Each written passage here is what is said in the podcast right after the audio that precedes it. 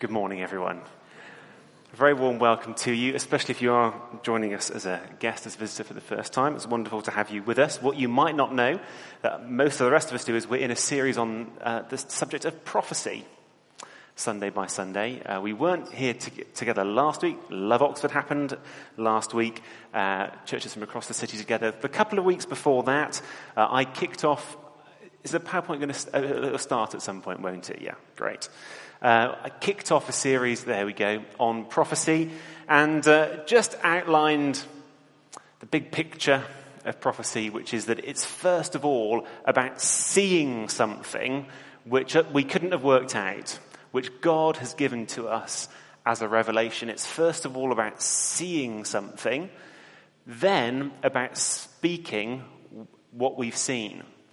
We can speak all kinds of truth without having to have some special revelation, and that might make us a great teacher or evangelist. Those are good things. But the prophet has seen something that they then speak. If you don't speak it, you might be a wonderful mystic and know many things. Uh, but a prophet both sees and speaks. And then the word that's spoken, being God's word, has supernatural power. It brings life. It changes things. It releases healing and deliverance and many, many other good things. The following week, there were a number of people who spoke about, well, okay then, but how do we hear God's voice? We dug a bit deeper into that thing of whether you want to use the word seeing or hearing, but how do we get something from God? What's that like? Now, this morning, where we've got to is again about speaking, and in particular, prophecy in the church. So if you've got a Bible with you, please do turn to 1 Corinthians chapter 14, which is the one place in the Bible that gives us the most concentrated guidance on how prophecy works amongst God's people today. Whilst you're turning there, let me wave a couple of books at you. I recommended these the first Sunday when we are kicking off. Uh, this book by Jack Deere, Surprised by the Voice of God, a theologian who didn't used to believe that God spoke today was surprised to discover that he does. And if you've got theological questions, biblical questions about prophecy, the ministry of prophecy, the spiritual gift that it is, how does that work? I suggest you might pick this book up. It's been around for years. I've still not come across anything better at explaining the fact that God does speak. It's a biblically based ministry and something that we want. Uh, also, going to wave this book at you. It's called Naturally Supernatural, written by one of the leading uh, prophets in our network of churches internationally, a guy called Buck Hudson, or when he's writing books, David R. Hudson. And uh, you can't get this on Amazon, but we do have quite a lot of copies here in the King Centre. So if you just send a note uh, into the church office, we can sort you out. Does anyone know how much they cost? Looking around, I'm sure they're really reasonable, and you definitely want one for whatever the price is. Oh wow! Where'd you get a book for 350 these days? There we go. Brilliant. Okay. Not certain. Well, that's fine. Ruth will pay the difference, so that's okay. All right, so this morning we're looking at some of the practicalities of prophecy amongst God's people. I'm just going to read a little bit from 1 Corinthians chapter 14. I'm not going to read the whole chapter. I'm going to skip the long bit about the difference between prophecy and speaking in tongues. Um, I am going to read the bit about women being silent. Um, because it, not because I really want to talk about that this morning, but because it's right in the midst of some other bits that we must look at. So there we go. 1 Corinthians chapter 14 says this Follow the way of love and eagerly desire spiritual gifts, especially the gift of prophecy. For anyone who speaks in a tongue, it's a, another language that's given supernaturally other than the ones that we've learnt, anyone who speaks in a tongue does not speak to men, but to God. Indeed, no one understands him. He utters mysteries with his spirit. But everyone who prophesies speaks to men for their strengthening, encouragement, and comfort. He who speaks in a tongue edifies himself, but he who prophesies edifies the church. I would like every one of you to speak in tongues, but I would rather have you prophesy. He who prophesies is greater than one who speaks in tongues, unless he interprets, so that the church may be edified. Now I'm going to jump down to verse 24, where it says, If an unbeliever or someone who doesn't understand comes in while everybody is prophesying, he will be convinced by all that he is a sinner and will be judged by all, and the secrets of his heart will be laid bare. So he'll fall down and worship God exclaiming, God is really among you. What then shall we say, brothers? When you come together, everyone has a hymn or a word of instruction, a revelation, a tongue, or an interpretation, and all of this must be done for the strengthening of the church. If anyone speaks in a tongue, two, or at the most three, should speak one at a time and someone must interpret. If there's no interpreter, the speaker should keep quiet in the church and speak to himself and God. Two or three prophets should speak, and the others should weigh carefully what's said.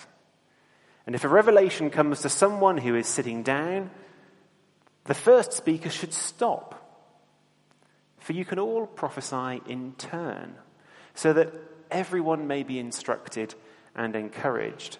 The spirits of the prophets are subject to the control of the prophets, for God is not a God of disorder, but of peace. As in all the congregations of the saints, women should remain silent in the churches. They're not allowed to speak, but must be in submission, as the law says. If they want to inquire about something, they should ask their own husbands at home, for it's disgraceful for a woman to speak in the church. Did the word of God originate with you? Are you the only people it's reached? If anybody thinks he's a prophet or spiritually gifted, then let him acknowledge that what I'm writing to you is the Lord's command. If he ignores this, he will himself be ignored. Therefore, my brothers, be eager to prophesy. Don't forbid speaking in tongues. Everything should be done in a fitting and orderly way. So, just to say about the thing of women being silent, because that's not even been our practice this morning. So, just to explain, just a couple of chapters earlier, in chapter 11, verse 5, Paul writes about what women, how women should act when prophesying. And uh, therefore, we have the task of asking how do the different commands and instructions of Scripture fit together? We have a question to ask of which commands are to be followed exactly as they are as they were in that time, exactly so today, which reflect principles that we need to work out their application today.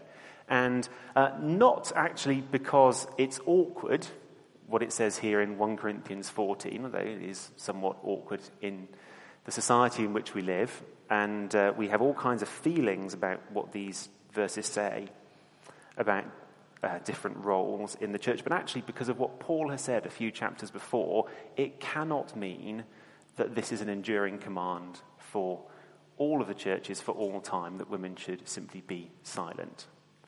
So I, I could obviously spend all morning talking about that, but won't.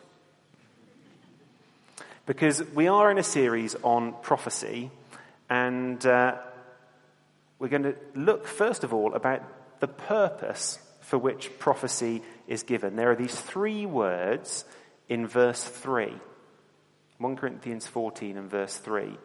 Everyone who prophesies speaks for strengthening, encouragement, and comfort. So there's, there's the first thing that when we receive a prophetic word, it brings us strength. When we've heard it and received it, it leaves us bigger than we were before. We're not diminished or cut down, but left bigger than we were before. As I share about prophecy this morning, I'm going to tell you a few things that I've experienced prophetically, um, both people giving things to me and, and maybe one or two things that I've shared with others, just to try and help make sure things land and communicate some of the feeling that goes along with that. The first time anybody ever shared a picture that the Lord had given to them uh, prophetically for me, I was, uh, I was about 18, and the picture that they had was of a lion king. And they said, I see you as a lion king in the future, speaking to lots of people. And I was encouraged and strengthened. I, I knew something of what God was calling me to do, particularly, but this word, which came from someone who didn't know me well, left me feeling and really, in faith, bigger than I was before. I was made strong by a word that came from God. And many of you will have experienced the strength that comes when a prophetic word is shared with you. Here's another thing uh, encouragement. The uh, word that's translated encouragement here is like the word uh, paraclete, which Jesus uses to describe the Holy Spirit as another one who would come. And that word means coming alongside. Just as the Holy Spirit would come alongside us and therefore do us good, then in the same way, the Word of God spoken to us prophetically brings God close to us. The prophetic word leaves us with an awareness of God's closeness to us. However big the space and however lonely we may have felt, God's word comes as an encouragement that God's close, He cares, He's with us, He's supporting us. I remember nearly five years ago now, we were in a series annually of hosting national student conferences here. Some of you will remember when the Fusion guys nationally came here. Several, and this hall was filled with university students on a Sunday morning as they'd been here for their their weekend conference. I remember sitting near the back over there, and I'd been leading this church for perhaps a year or so, maybe a little bit longer. And I was grappling with something that I felt was an impossible conundrum, which was that I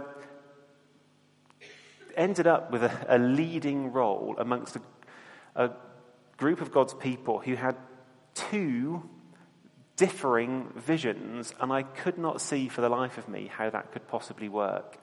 And it was in this respect that this church has always had a call to send people to be a blessing elsewhere, especially to other nations.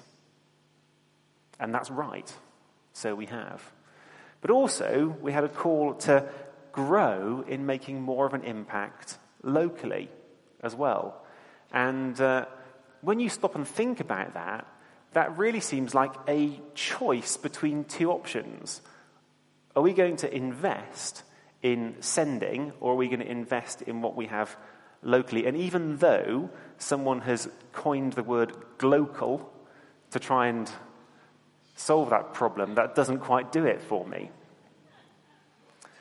And I remember being here, I was in a season of saying, God, I don't know how we can do this, because surely if we send away all our best, we're going to struggle to grow locally. And if we focus on growing locally, I mean, how can that work?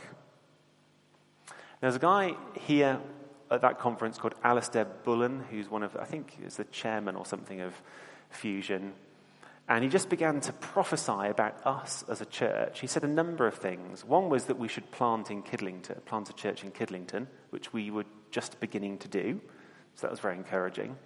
But he also said, and I see this church has got this, these, these other two things. You're going to send people to the nations and you're going to grow and see people born again here locally. He didn't know I was grappling with that. I burst into. I remember distinctly being at the back there, bursting into tears, a moment in which God showed himself to me, came close, and I was encouraged. The prophetic word brings encouragement. And it says here, it brings comfort. The word that's used here for comfort is the same word that's used when the Jews, it says in John's Gospel, went to visit um, Mary and Martha after Lazarus' death to comfort them in their loss. In 1 Thessalonians 2, and verses 11 and 12, Paul writes, You know that we dealt with each of you as a father deals with his children, encouraging, comforting. And the prophetic word has that quality to it as well. That when we are in distress, when we're in pain, the word of God brings us comfort. Prophecy is God the Father's word to us, speaking to us for our good. And of course, as we looked at it a few weeks ago, these words release God's supernatural power to us. I've been enjoying listening to a few talks online that were recommended to me.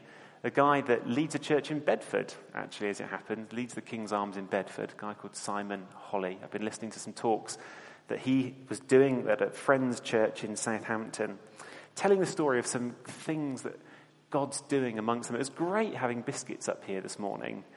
And um, it just did remind me there's, there's an, a stage of life which they're largely at where you feel about as awkward as you ever do.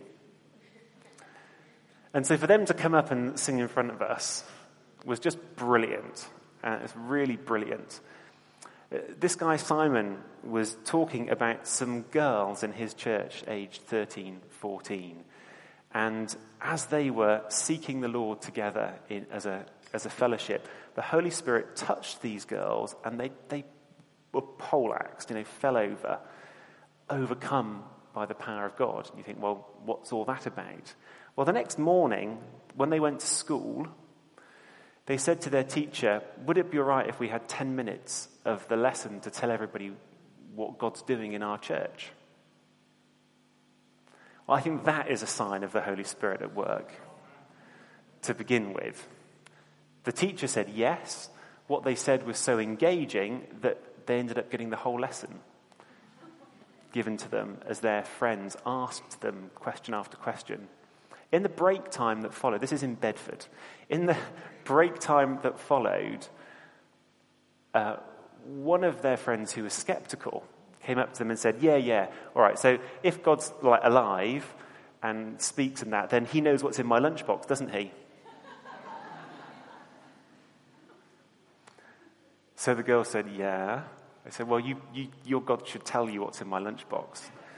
So these girls went round the corner to get a bit of space, prayed, God, tell us what's in their lunchbox. and they came back and they said, There's this and there's that, and there's, there's a cucumber and there's a carrot. And open the but it's all right. Ha! God is alive, and His word does us good. In a couple of weeks' time, uh, Steve Bigu, who leads our church in, in Bicester, but who's going to be taking on the role as principal of the King's School in Witney uh, in the autumn, is going to come and speak to us about prophecy in the world, because actually he does it a lot. He's always sharing God's word with people, uh, you know, in, a, in his, the badminton club that he plays at, or in the street, or whatever. And we've got a lot to learn about all of that. So prophecy is good. It's given to us for our good. Uh, what have we got next? Oh, yeah. Okay. So, here in 1 Corinthians 14, there are various things that it says to us about giving the word that we've got. How do we give the word that we've got? I don't know if you noticed, but there's a bit of a tension in this chapter. I mean, let alone the thing about chapter 11 and chapter 14. There are a few things in this chapter you think, well, how do they fit together then? Because it says in verse 24, someone comes in, an unbeliever comes in, and you're all prophesying. I don't know if you noticed that. Everyone's at it all at the same time. You're all prophesying. And it says in verse 26 that when you come together, everyone's got something. All can prophesy. And uh, it seems to me, according to this, if you, if, you, if you haven't got a prophecy to bring, then you probably need a tongue or a hymn when you come to a church gathering. So I mean, everybody has something, and the scriptures say that all can prophesy. And since Paul has said in this chapter that prophecy is better than tongues anyway, I don't know where hymns sit on the pecking order. Probably depends how well you can sing as much as anything. So, that, but there's this free flow of like everybody's got something. And then Paul goes on to say, right then, so just two or three. And if one of you is talking, you can't just go on because someone else has to have their turn. If someone else comes up with something, you better s- stop going on and let somebody else speak. Because there's all. So, how does that work? Within a few verses, Paul has gone from this seemingly kind of spontaneous, I don't want to say chaos, because God's in charge of it, but I mean, it, who knows what's going on? It's all kicking off. The power of God's there because people are walking in and falling over. Oh, God's here. And then there's this careful two or three. How do we make sense of that? Well, actually, it seems like a contradiction, but isn't that God's way with all of his creation? Uh, life bursts forth, but it always has structure. Without structure, there is no life, in fact. Life is the most highly structured thing on our planet. And in the scriptures, we read of wine, new wine, and wineskins. In fact, we sometimes look at that thing of wine and the wineskin bursts, and those that love the spontaneous go, Yay, no wineskin. But actually, what Jesus says is you need a new wineskin for new wine. If there's going to be new wine, you need a new wineskin, you need a structure that is suitable for what God's doing. Uh, it's not a picture explicitly in the scriptures, but I find it very helpful to think of the vine and the trellis.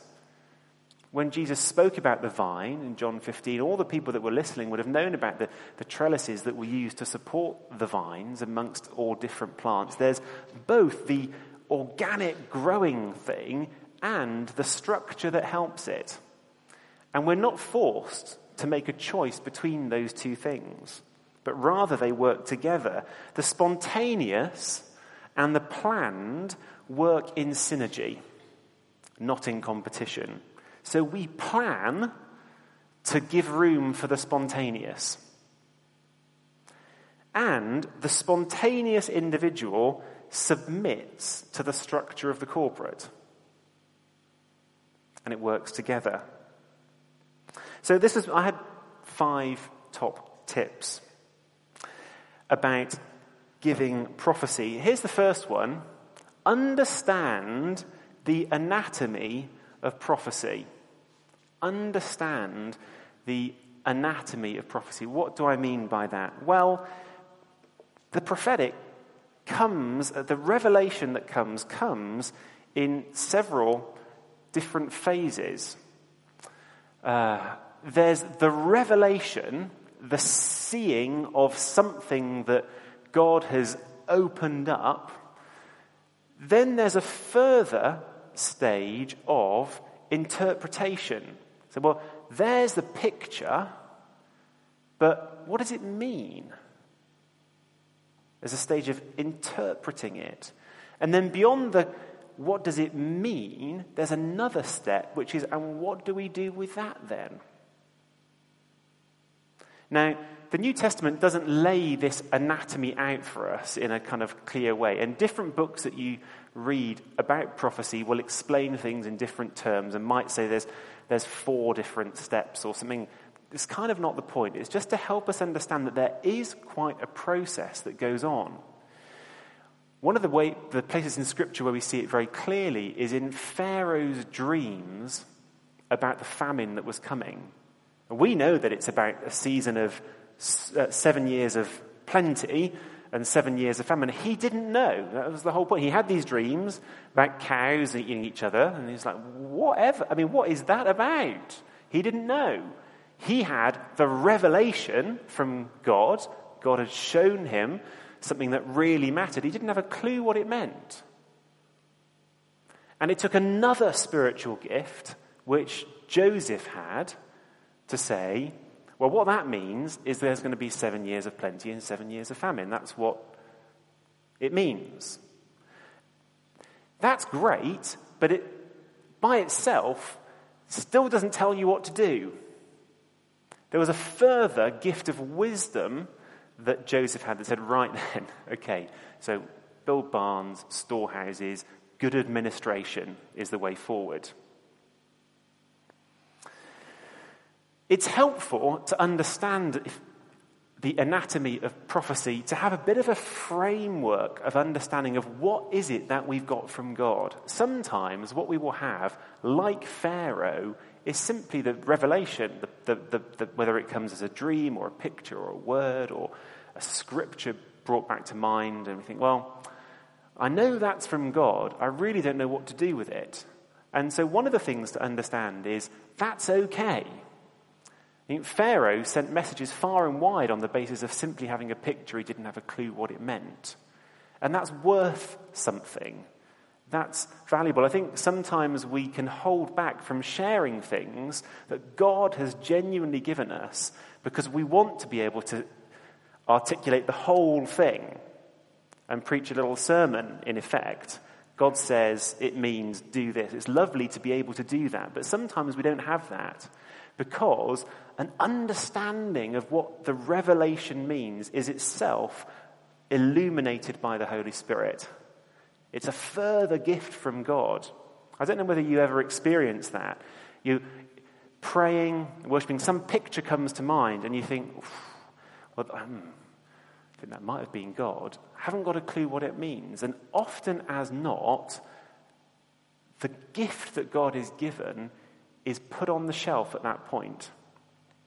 So God's given me a picture, I don't know what it means, end of, end of process.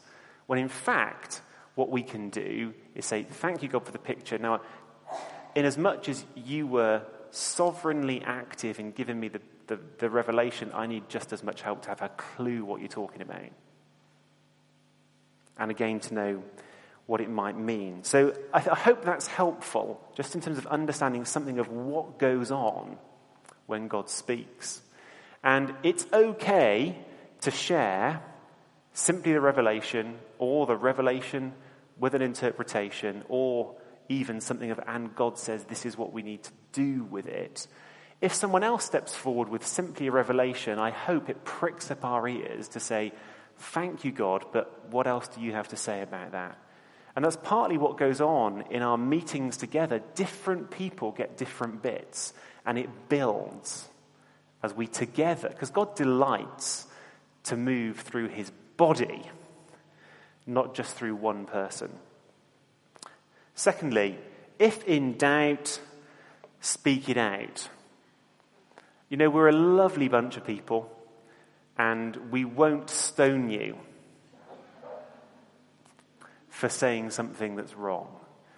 And again, there's so much that God gives which gets held up at the point of doubt. Not entirely sure whether God's spoken, so we'll just leave it. I was most helped in this years ago by a chap called Ken McGreevy. Anyone remember hearing him? Uh, he's a someone the Lord raised up with a prophetic gift that was used widely across many churches. I remember going to a seminar that he did on prophecy, and I'd just seen him deliver some prophetic words that were like, wow, you hear God with such clarity. That's amazing. And he said, this is the way that it worked for him, that it was like the path in the parable of the sower, that as soon as God spoke a word to him, it was like a bird came along and tried to snatch the seed straight away. And the bird was a bird of doubt. So he saw this pattern that he'd get a word from God and immediately, bang, a doubt would come. Because he understood that there's an enemy who was trying to take it away before it could do any good at all. So much so that he began to see that the strength and violence of the doubt was a good indication of how much the original word was from the Lord. Go figure that. Which doesn't really answer all of our questions, but it should at least teach us to doubt our doubts. And if we're going to wait until all our doubts have gone, then we'll be waiting forever. So don't wait for doubt to end. If in doubt, you think you might have something from God, still do speak it. Thirdly, being clear is more important than being comprehensive. Uh, most prophetic words are a bit like parables, in which they mean just one or two things. As Jesus tells a parable, and there's a couple of points to be made from it. There's not 15 points in a parable, there's just a couple. Um, you know, the, the food that the prodigal son is trying to eat almost certainly doesn't represent anything. Uh, it's a story about the love of the Father.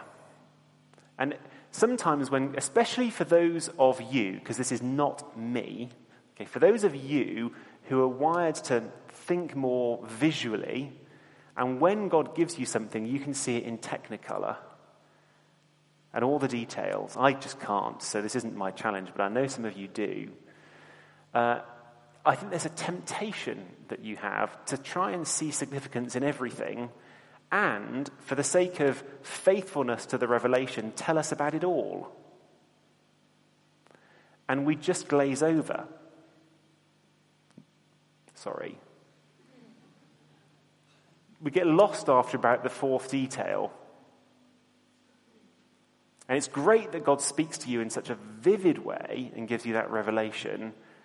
But it's more important for the purpose of the word to be clear than to tell us absolutely everything that is in it.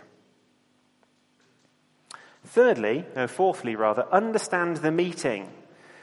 And in particular, the different size of gatherings that we have. If it's a small group, then almost certainly it's going to be something of a free for all Small meetings are, are generally a good format for prophesying. Obviously, if there's only three of you, then the two or three can prophesy it means you can all have a go there and then. But as soon as you hit four people, there's at least a question over whether everyone's going to get to prophesy in that context.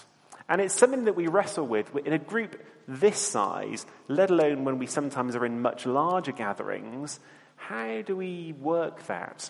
And to be honest, we don't have it sorted. We tend to operate a system where you come and talk to who is leading the meeting, which is this morning Keith, and so there's room for things to come forward spontaneously, but also a place where they come together. Just occasionally, people just burst through that and ignore um, Keith. Um, Graham and Helen, who've gone out to do the kids' work, so I won't embarrass them, actually, within the leadership team, we've given them special permission to just burst out whenever. Because there are some people for whom it's a very spontaneous thing when God gives you a word, and um, their experience is that by the time they've come and shared it with someone, a moment's gone. And if you're someone for whom the way that we are operating things with the meeting leader just, it just, the truth is, the way that we work has been quenching your spiritual gift. Please come and talk to us about it because it's not our desire to do that. We're just trying to find ways of working that allow for the life of the Spirit whilst also not having complete disorder. Lastly, the hardest thing is timing for all of us, the thing that we're most likely to get wrong is timing. I had a dream in the week. I woke up on Tuesday morning. um, having had a very vivid dream, which I, I really don't do very often. I could tell what it was about. It was about um, someone who had a concern for raising up a new generation and frustrations in that, and something that had to come together in that, and some personal hurt that had got in the way, and they got stuck. And there was, quite a bit in it, and it was unusual for me. Um, I immediately thought of one person that I thought it might apply to, and I could email them. Anyway, that evening, uh, along with some others, um, Andy being one of them, was sat in Stephen Lorraine Thomas's house doing their biannual uh, accountability thing where we, they talk to a number of people about what they're doing with their lives. And I ended up sharing it there, thinking this might well be a word for Stephen Lorraine, but I'm still not, but I shared it in that spirit of if in, I said, if in doubt, speak it out, give it out, and said, I know God's spoken this to me today. I'm not sure that this is quite the right, I'm not sure it's for you. I'm not sure that the timing is for this evening. Um, but better to share it than to let it go. that that aspect of timing is often the hardest thing. And part of it is to do is that when you get a revelation from God, there's such a kind of yes about it when it lands with you. Um, that it's actually very hard to be objective about, about when to share it. And it's just helpful for us to be humble about that and hopefully, the role of a meeting leader that we have Sunday by Sunday helps with that particularly. Their job is to have a sense of the flow of the meeting and what's happening when, and they can help with that. I need to move on. There's some tips about sharing prophecy in our meetings. Next thing then is about weighing the word. Verse 29 others should weigh carefully. And the word here literally means judge. Should judge what's been said.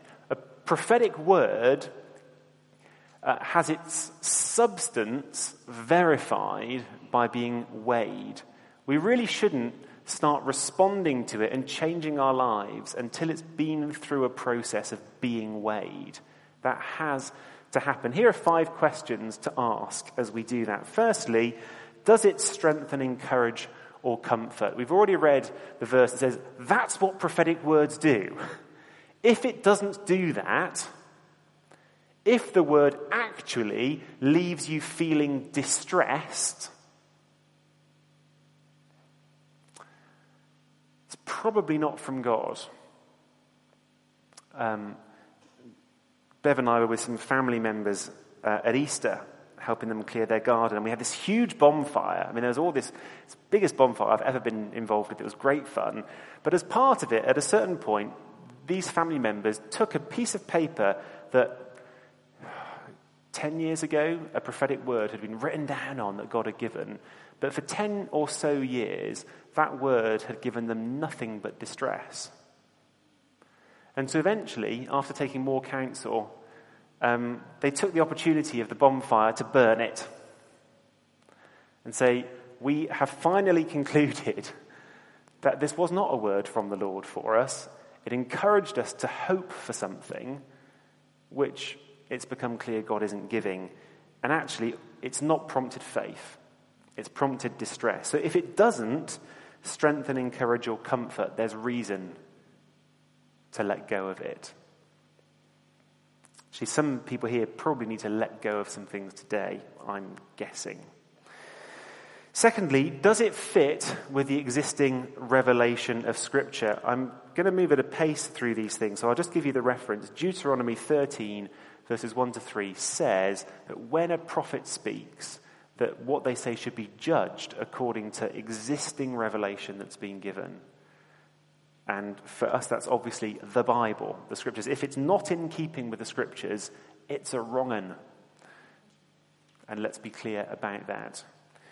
Thirdly, does the prophecy glorify Jesus? 1 Corinthians 12 and verse 3 says, No one who is speaking by the Spirit of God can say, Jesus be cursed. And no one can say, Jesus is Lord, except by the Holy Spirit. So if a word serves to big up Jesus, well, the Holy Spirit's definitely involved in that somewhere. Fourthly, this is a slightly more interesting one, perhaps one you may not have thought of, does the word fit in the flow of earlier prophecy? In Jeremiah chapter 28, there are a number of prophets speaking words, and some of them conflict. Jeremiah's word is that doom is coming, exile, and it's a, it's a bad news message. And then there's Hananiah who says, No, it's going to be fine. God loves us and it's going to be fine. And as Jeremiah grapples with Hananiah's word, what he actually says is, Yeah, but you're wrong because for the last however long, the prophets have consistently said, We're going into exile. That's been the word of the Lord through his prophets for some time, and you're at odds with that. And for that reason, you're wrong. I remember somebody who came to lead a church on the edge of the city here, a little bit beyond the edge of the city, uh, who came and joined in our pastor's prayer gatherings and so on, and said that he believed God had given him a Jeremiah ministry, uh, much like the, I just described. Jeremiah's ministry was to, Jeremiah was given this task of prophesying judgment on God's people until it was fully enacted and there were just about none of them left. And this guy came to lead a church and said, I believe God's given me a Jeremiah ministry for my church, that I need to prophesy how bad they are until the church is gone.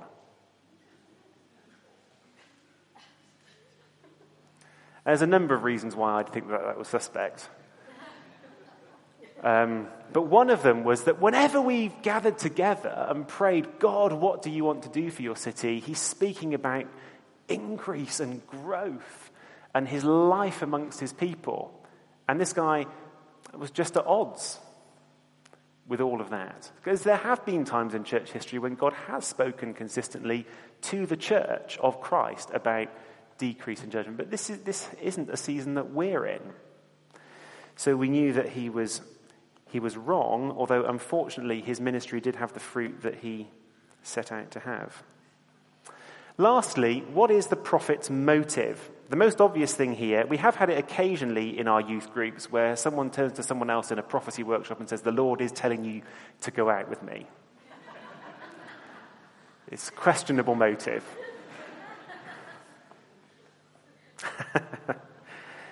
uh, now, for those of you who are operating in prophetic gift, um, you need to submit to the process of weighing.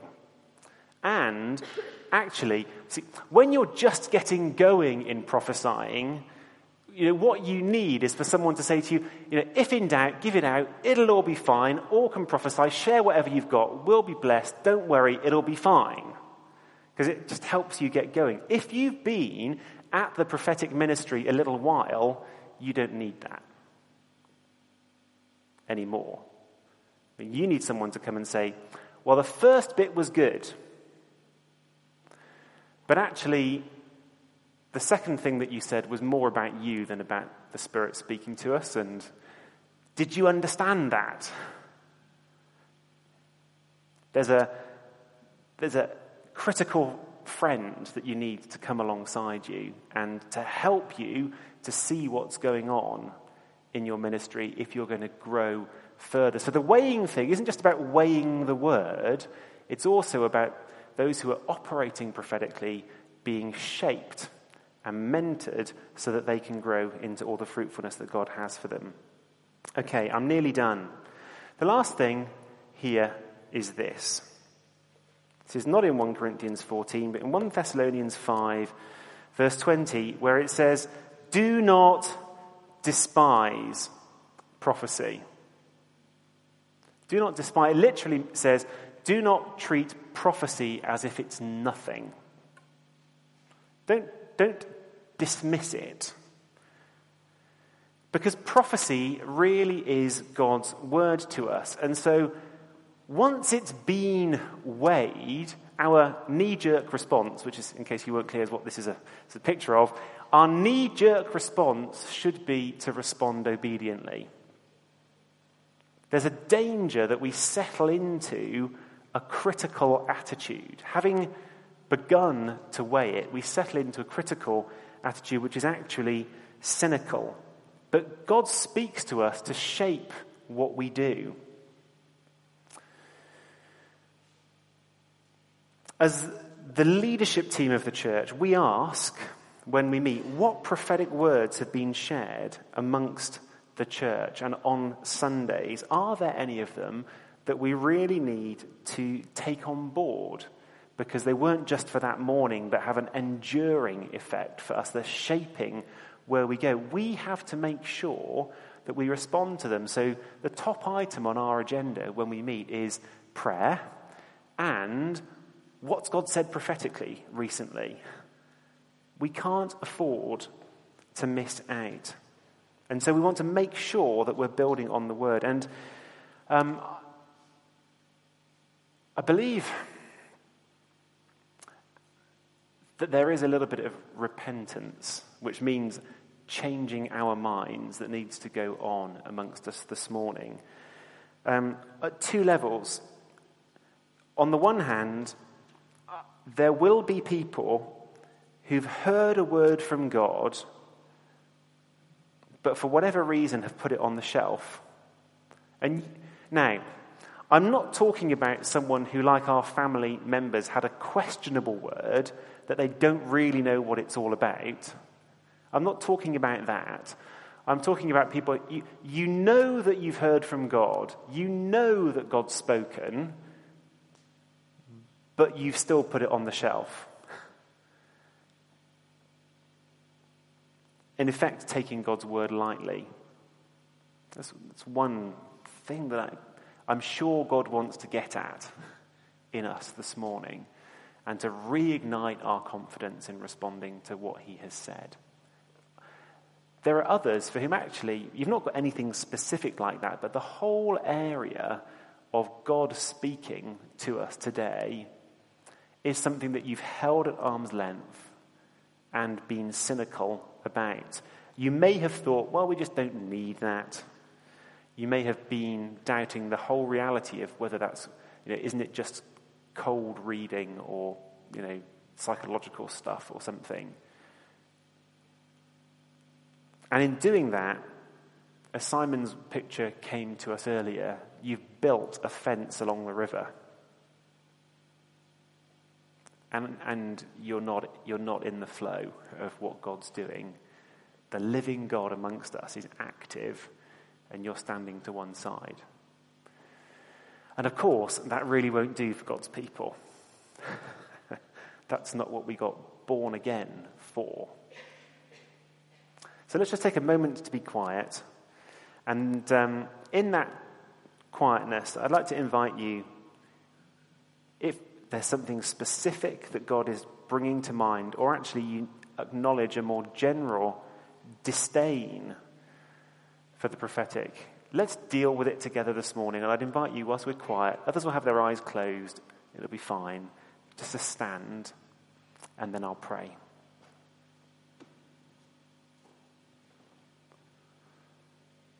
Thank you, God.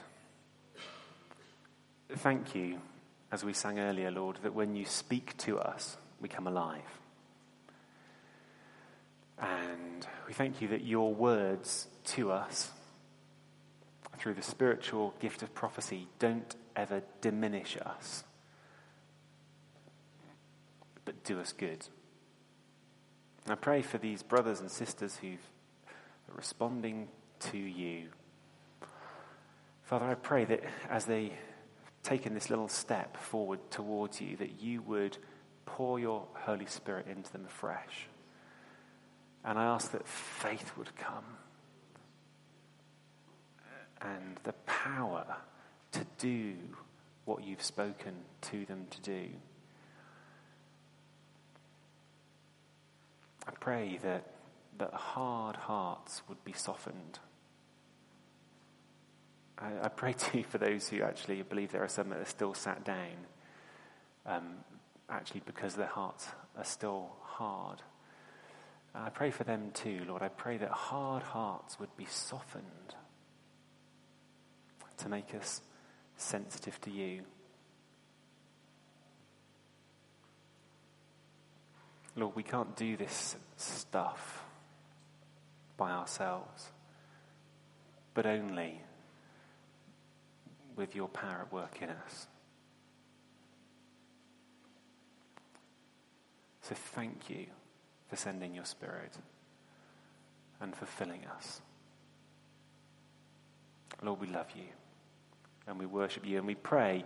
Lord, I pray for all of us that in the week to come we would live alive to you, sensitive to your voice, and ready to respond. In Jesus' name. Amen. Amen.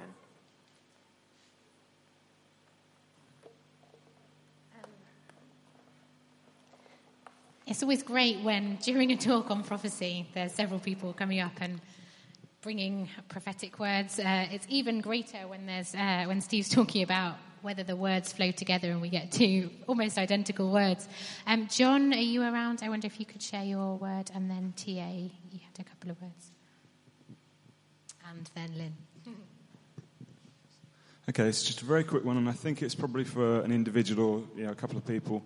Um, I was just watching my daughter when she was um, worshipping earlier on, and she was, you know, shuffling around on her bottom, and she was waving one of the ribbons around, and you know, she kind of just got a bit tangled up, really. You know, the ribbons got tangled around her ankles, and she was a bit well tied up, and just felt very simply that God was saying that.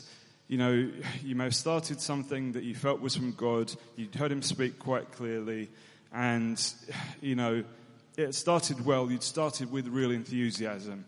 And it had just got a bit recently tangled up, a bit messed up, and you were thinking, hang on, what is, what is going on here?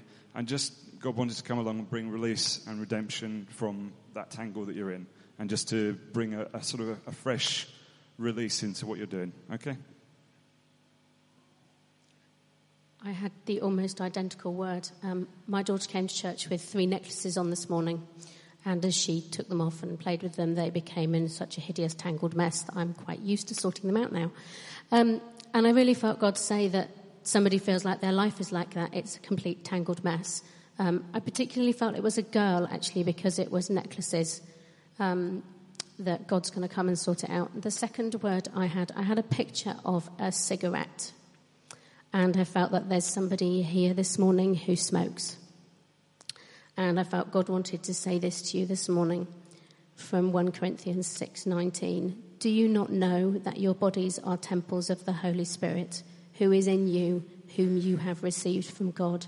You are not your own. You were bought at a price. Therefore, honor God with your bodies. I do actually feel that you've tried to stop smoking a few times and it's not worked. And I feel God is saying, now is the time that I am with you to do this. Um, I had a picture beginning a little while ago that was about um, the scripture that says, Do not be like a mule that must be guided and prodded and whatever. Um, and I was, as I was praying, I saw rather like a thoroughbred where it's just you it does have a bit but it sits very lightly in the mouth and god only ha- you know the driver of it only has to touch it gently to get really responsive. And i feel that you know we can be really hard hearted. And god spoke to me about the things that weigh down on us and it fits very much with what steve was saying is cynicism and skepticism. They're the things that harden our hearts. They're the things that god has to really prod us to get rid of and it's like we are meant to be responsive to God. God made us to be sensitive to Him. And it's like God would like to lift that cynicism and skepticism off of us and restore that. It's fine to ask questions, but to restore that with the kind of wonder that allows us to ask of God what He's doing and why, but is not cynical and skeptical. And if that's you, I believe God would want to do that for you.